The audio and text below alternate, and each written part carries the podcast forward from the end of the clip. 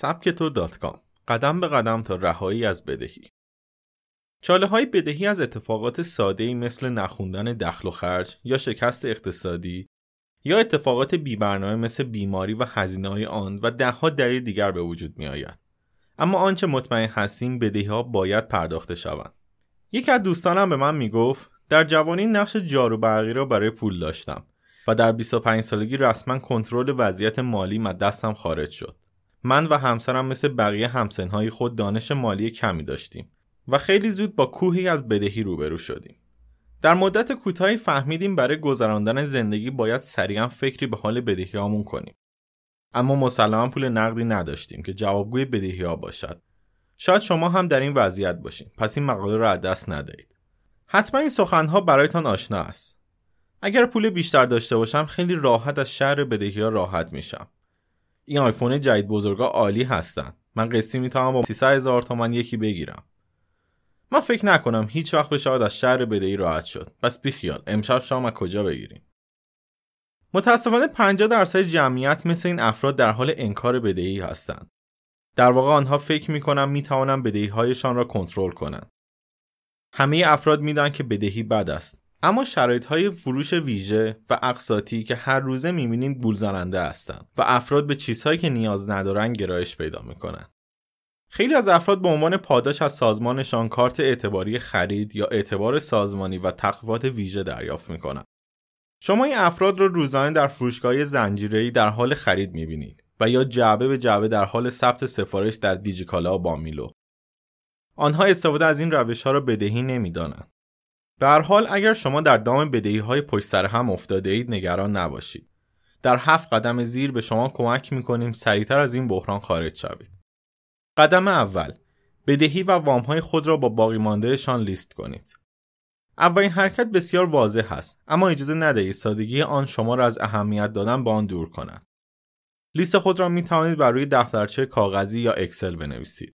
برای وام های بانکی می توانید به اینترنت بانک خود مراجعه کرده و میزان دقیق مانده بدهی خود را ببینید. برای بدهی به افراد هم نام و میزان طلبشان را ذکر کنید.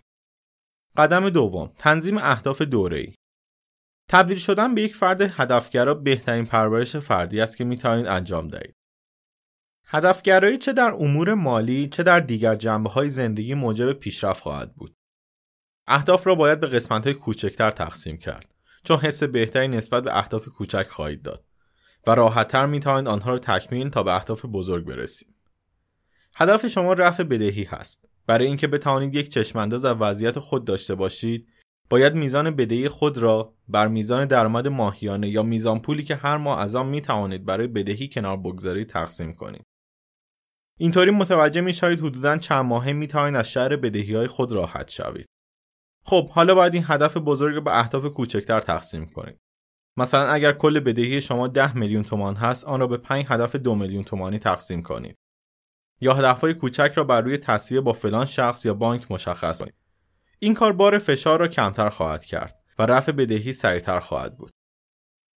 قدم سوم پرداخت بدهی را از سنگین ترین ها شروع کنید. الزاما منظور از سنگینی میزان رقم بدهی نیست. شاید یک بدهی به خاطر طلبکاری که دارد و کم صبور است در اولویت باشد. یا بدهی بانکی که به خاطر بهره‌ای که می‌گیرد هر روز که میگذرد مبلغ آن افزایش مییابد. پس بدهی هایتان را بر اساس اولویت پرداخت از سنگین به سبک لیست کنید. البته حتما این موضوع را بررسی کنید که بعضی بدهی ها با پرداخت قسمتی از آن اولویت پرداختشان کم اهمیت تر می شود. به طور مثال وامی که اگر بدهی ما را تا تاریخ روز دهیم دیگر بدهیش افزایش پیدا نمی کند یا طلبکاری که اگر قسمتی از بدهی خود را بگیرد صبوری بیشتری برای باقی طلب به خرج می دهد. یادتان باشد این موارد می تواند فشار کل بدهی را کاهش دهند. پس حتما آنها را شناسایی و از فرصت استفاده کنید پرداخت بدهی ها مثل گلوله برفی میمانند وقتی آنها را هل می‌دهید سرعت گرفته و به مرور بزرگتر و بزرگتر می شود شما هم با پرداخت بدهی ها قدم به قدم سرعت تصویه بدهی خود را افزایش می دهید تا به پایان برسد. قدم چهارم دل بکنید. دور اطراف خود را نگاه کنید. خیلی وسایل هست که آنچنان ضروری نیستند یا اصلا نیاز ندارید.